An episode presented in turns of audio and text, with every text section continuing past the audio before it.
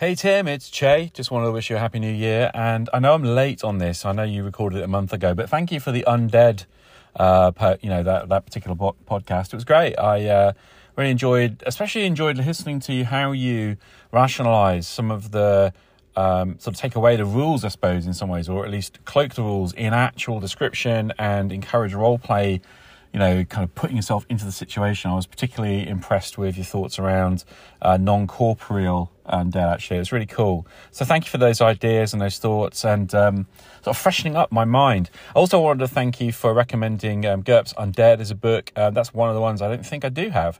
Um, or if I do have it, I just haven't read it. So thank you for that. I really appreciated it. Anyway, uh, I'm wittering, so I'll catch you later. Be well. Game on. Hey there, Tim. It's John here from Red Dice Diaries. Just wanted to say how much I enjoyed your recent episode where you were discussing various types of undead. Thought it was particularly interesting how you do uh, the energy drain. That's something that came up in one of my games recently, and we've ended up going with a system out of the Noxine, which is effectively you get like attribute damage the attribute varies depending on which undead it is, and that takes some time to recover. And obviously, if you get to attribute level zero, that's you brown bread. So it makes them a lot more deadly in the short term, but you don't have that whole XP grind to work yourself back up again, which is handy because I'm a big fan of undead, and a lot of them have that level drain. So it's nice to be able to slide them in with that constantly, like people's levels getting knocked back. Anyway, nothing more profound to say. Just wanted to let you know that I very much enjoyed the episode. Take care and keep up the good work, dude. I'll catch you soon. Hey, everybody, this is Tim Shorts of Gothridge Manor. Kind of doing a nighttime podcast. Went out to do an errand and parked the car and thought I'd see if I could get another one out. I uh, did a sh- tried to do the first one. Well, I did do a podcast and then the file got corrupt. So there you go. Well, the show led off with two voicemails, one from Che Webster and the other from John Large. Roleplay Rescue and Red Dice Diaries podcast, respectively. Uh, thank you guys for calling in, and they were uh, talking about my undead uh, episode that I that I, I think was back in December. And uh, I, I do enjoy undead are my favorite creatures without a doubt. They just, you know, I just love the the, the mix of fantasy and horror. Um, it's it's just it's just fun. I, I don't know. I just and I and I try to find ways to weave different things into it and not just kind of be um as generic as just you know a walking pile of bones or meat. Uh, as an example, I don't do this all the time because sometimes you just need that horde of genericness to hack and slash down and just you know the glory of the blood and guts and splatter and splashing and what makes it fun sometimes to game. But what I did recently in the uh, on my Patreon, in fact, was I did I started doing NPC cards of undead creatures, and not uh, two zombies actually. So, um, how do I make an NPC zombie? Well, um, my first one I did was uh, Gabor, the Stinky, which is this uh, undead ogre. Um, and she goes about kind of doing what she normally did. Like she takes lots of naps, even though she doesn't sleep, but she still fake snores. And she tries to eat her stuff that she kills, but every time she eats, you know, it goes down through her, you know, down through her body and falls out like a big hole in her guts. And then she just picks it back up and tries to eat it again. So this might happen a few times until it just becomes unedible, I guess. So, uh, so she's kind of like a weird little zombie that the, the the characters might come along, and then I have another zombie that I just wrote up that is, uh, he's more of a I don't know if you want to call it tragic story type two. Um, he was an individual who got put into a, a bad situation, and we're talking about this guy's been around this his zombies called the Executioner because nobody knows his name, but he carries around this huge fucking axe. And um, the village that he used to stay in was overcome by sickness, plague, whatever you want to call it. And he was looking for a solution when a hag came and started bargaining with him. Now, one of my favorite things to do is roleplay lawful eater, lawful evil creatures, and because um, one of the things about that is uh, lawful evil creatures, I find, especially in my game, are a lot more disciplined and uh, honest, I guess, with their deal making than the party. The party's always just some chaotic mass that just like, you know, just wants to kill everything. And and so this hag comes up and tries to make this deal. So I should go another aside is one of the things I do is there's different evil forces of course going on in my campaign and sometimes evil forces uh, go against each go against each other. They, that doesn't necessarily mean because you're bad, I'm bad. Let's let's do this together. No, there's this death goddess called Hesta, and she's the plague goddess. So every few decades, or I don't know how many years, their cult will reemerge because usually as soon as it emerges, people you know it, it gets hunted down and hacked to little bits, but think of it almost like of a Thanos cult, except they use the plague to try to get rid of the excess population kind of deal. Well, hags, which in my world live on the first plane of hell, which is Avernus, and there's a lot of connections to different dimensions, planes, whatever you want to call it, uh, in the Comor Forest, and there's then there's no shortage of them to Avernus. So when they hear about Hesta rearing her ugly head again, some of the hags that have access to the gates and everything start making deals because they have that gem. I don't know how to pronounce it. Parafit, par, parafit, I think is what how you pronounce it. I, am sure, I'm sure I'm wrong, but um, that can cure undead. So what they do is they always bargain with the adventuring group or adventurers, or in this case, this guy and they will allow them the use of their gem. And the gem has so many uses, whatever you decide. I know in the rule books it can do three times, but I, you know, it's it's they can cure as many as the plot needs. And um, what I also have it do though is one of the things that that the hags do is they collect the souls of evil men or the bodies, whatever the case may be.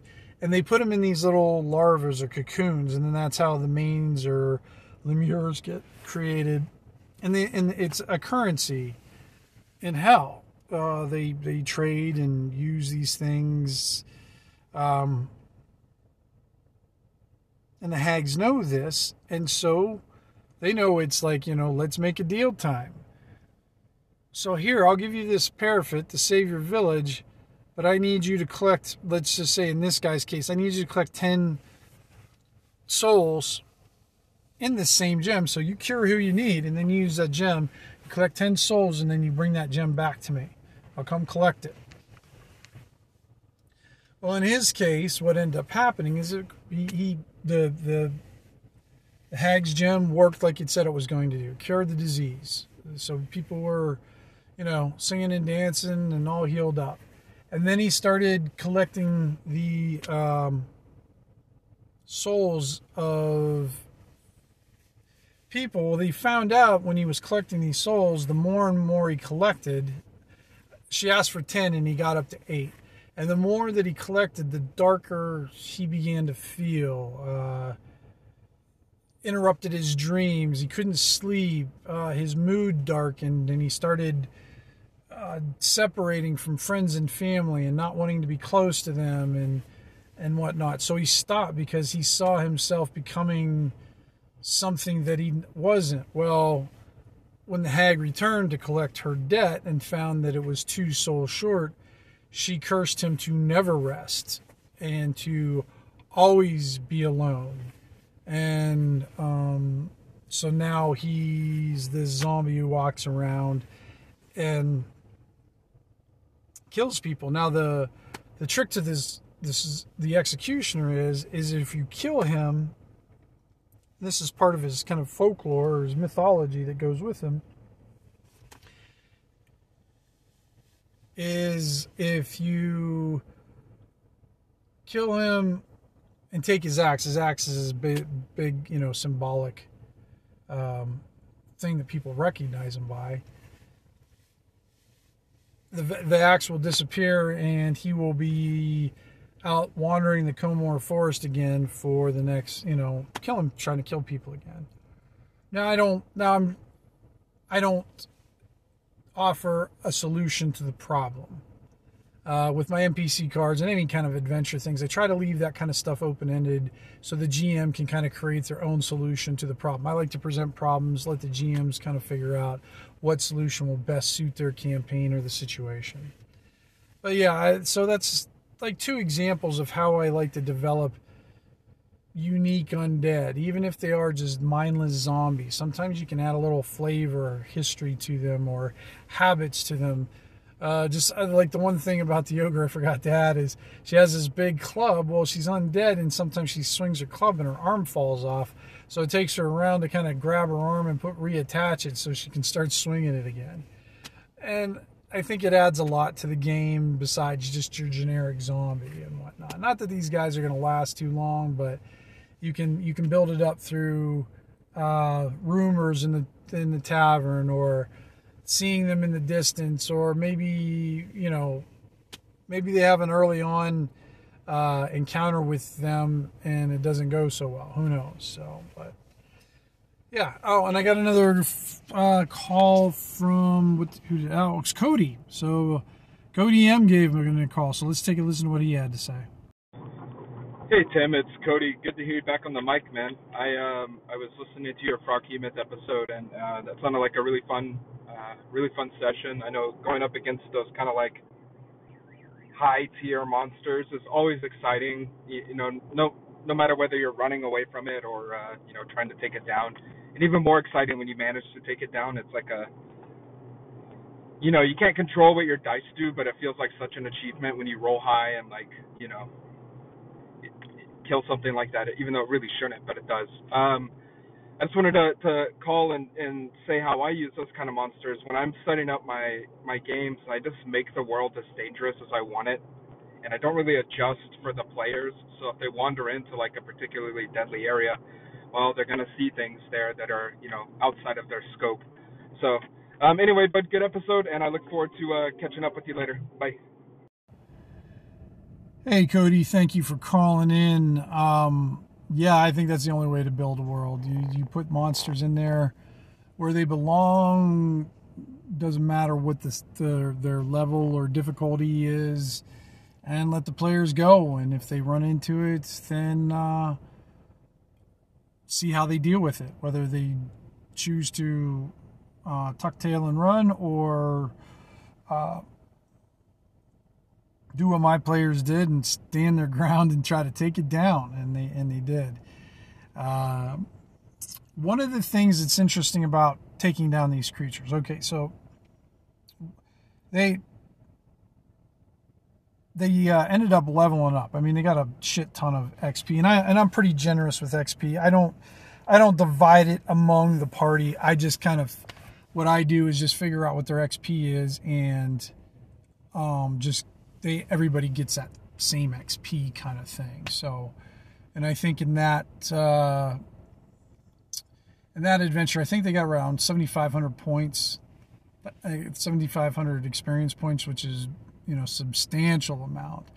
Uh, and and I don't mind giving out that much because freaking OSE is so deadly, and you know it it has a tier level advancement. So even when you do advance, sometimes the only thing you improve is hit points. Uh, sometimes you don't get too much otherwise, uh, especially like with a fighter and uh, non-spell casting or skill based kind of kind of uh, classes. Um, but the other thing you have to do is figure out the treasure. And in this case, these guys are all like, I think they're fourth level now. Like I said, I couldn't remember their levels. I think everybody's fourth, or now they're fifth, or a mix of both. I don't think anybody has any magic items yet. I think they got these the shitty healing potions from Hugo, and that's about all they have to show for themselves. Now, I'm gonna. I have a magic magic items. I just don't like to do like the plus one sword or you know the generic stuff. I mean, I'll do a little bit of generic stuff, but I usually tweak it a little bit so that maybe it's a little bit unique or different or maybe unrecognizable at first. But I like my magic items definitely to be unique, and oftentimes magic items have a side effect. Sometimes the side effect's beneficial, sometimes not so much, and sometimes it's just a mixed bag. It just depends because uh, magic items definitely are created for a reason most of the time. You know, you just don't have a a factory of wizards, you know, with chanting circles and viewing magic items or anything like that. And tell you the truth, I, you know, I've never even thought too much about how they're created. It's just this ephemeral idea in my head that that they exist, they're created, how they're created. Eh, we'll figure that out when I need to figure it out, kind of deal. And I think some ways that's just better, just not to get too concrete with it, just to let it kind of be mysterious because not everything in game has to be quantified. Some things can just be a little uh, mysterious and outside the realm of rules at this time. But when it comes down to it, if I need to to maybe come up with something, I will. I'll do that. But I'm coming up with a list of magic items, and that that's kind of a difficult thing to do because you, you want to make sure you give them the party something good. Now, I'm not one of those people who try to match magic items to the party. I just create or randomly figure out what's going to be in there without going, oh man, the, the party's got this really cool bowman. He could reuse a magic bow. I'm going to put one down there. Um, no, there might be a freaking flail down there that's a magic item, and then they'll you just have to figure out what to do with it. Um, so yeah, so that's that's what I'm working on now, guys. That's kind of like the the second part of it. Like when I made the Froghemoth, I never I never expected the players to kill it. I, I especially this this group they they you know what they they've done fairly well. They they haven't had a lot of runaway moments. The previous kind of parties I've had have run away a lot more than they stood their ground. But in this case, you know, they surprised me and did. So now I have to come up with magic items. Luckily, the adventure, the, where the session ended right at the end of that that battle, so it gives me time to maybe come up with some cool things for them. And I and I already have some things that kind of figured out, and I have some stuff that I've written up in the past that I will draw from and definitely infuse into the game. So it hopefully it'll be fun. Hopefully they'll enjoy the magic items because sometimes they get more paranoid about the magic items than they do fighting the monsters. I think so. But uh, Cody, thank you so much for calling in. I appreciate it, man.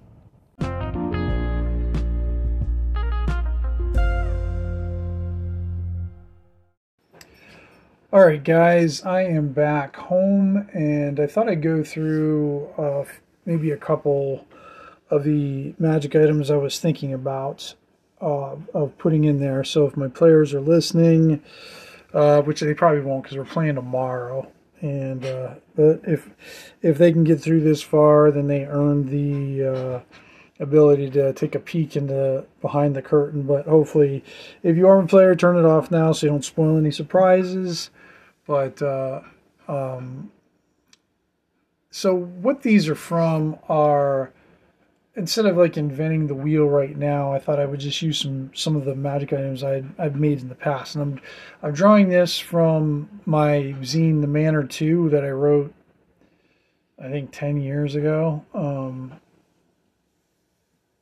and I have this. Uh, it's and ironically, it's the one that has Hugo's healing potions in it, but it also in the second half of it, it has um, Smuggler's Inn, and in Smuggler's Inn, there's this lake that has this big fish in it and whatnot, and uh, it's so cold, and people have died in the lake. So there's there's magic items resting at the bottom of it. So I made a short list of some magic items, and uh, thought I'd go through a, a couple of them just to to um,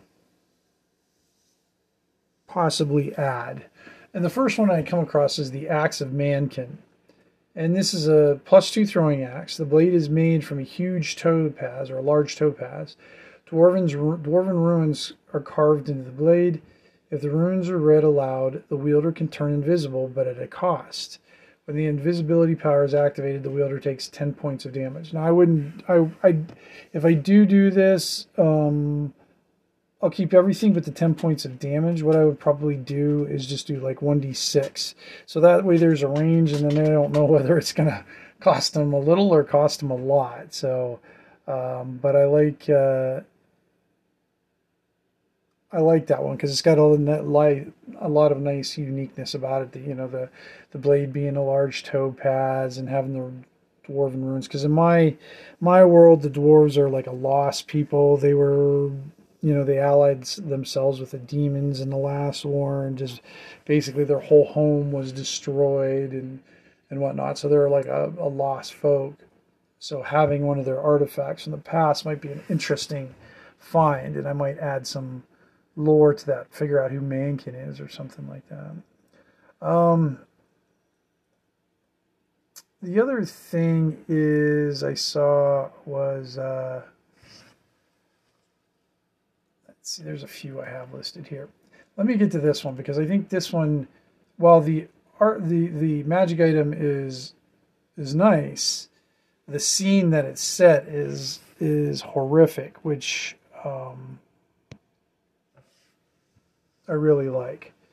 So what it's going to be, and I kind of wrote it the same way. I'm going to probably play it the same way I wrote it. I think. Let me read it here. It's called the Leather Armor of Regeneration. It's it's it's a simple magic item, but just the scene that you know whoever's going down there, what they're going to see. A fresh corpse wears a simple but elegant suit of leather armor. Um, there's a 10% chance that the player will find the wearer struggling to swim, but quickly return to his dead state. The suit of armor or leather armor regenerates the wearer's health at a rate of one hit point per hour. It can also restore lost limbs over a month's time. Quird the Tool was thrown into Ten Killer Lake over a year ago after he cheated in a game of cards. He continues to be brought back to life only to die moments later yeah, I just think that's just a, such a horrific scene. The poor this this wonderful magic item that you would think that you would want, you know, to regenerate your hit points, restores magic or lost limbs. But in this case, this guy continues to die over every hour. He dies again and dies again and die. So you can figure out that there's, you know, in a year's time, 24 hours how many times has he died? Like, you know, I don't know. Let's do the math. Let's see. Uh, 24 times 365 equals. The guy has died 8,760 times in this, if we just go for a year or whatever. So, oh, yeah, that's, that's gonna, gonna leave uh, some emotional damage, as they say. So yeah, I thought that, that one will be an interesting one. And and trust me, when the guys go down there, the guy will be kicking and that. Um, and one of the things I would uh, I'm also going to drag out of this this article, it's not so much the magic item. I have a bag of holding, but I'm not doing a bag of holding. But what I have in there is a halfling ring of marriage, and I and I I just like that. It's it's in in the description. I it said it, it has no particular no special powers unless the player wishes to be married to a halfling. and I'm gonna have it down there and just have it some sort of halfling artifact. And have there's a half Ken plays a halfling in the party, so it should be a a fun little trinket for them to find. Like I said, it's not going to be anything. It's not going to be worth a lot. It's not going to have any magical powers, but it'll definitely be um, something of of interest in that. So, and um, I think that's where I'll leave it off, guys. Um, there's probably going to be a, another one or two things that I'll put down there, um, but I think those are going to be the highlights overall. Um, so I appreciate everybody listening and continuing to follow my podcast. And I hope everybody's getting out there and doing some gaming. So, all right, guys, take care. Roll better than me, and we'll talk soon.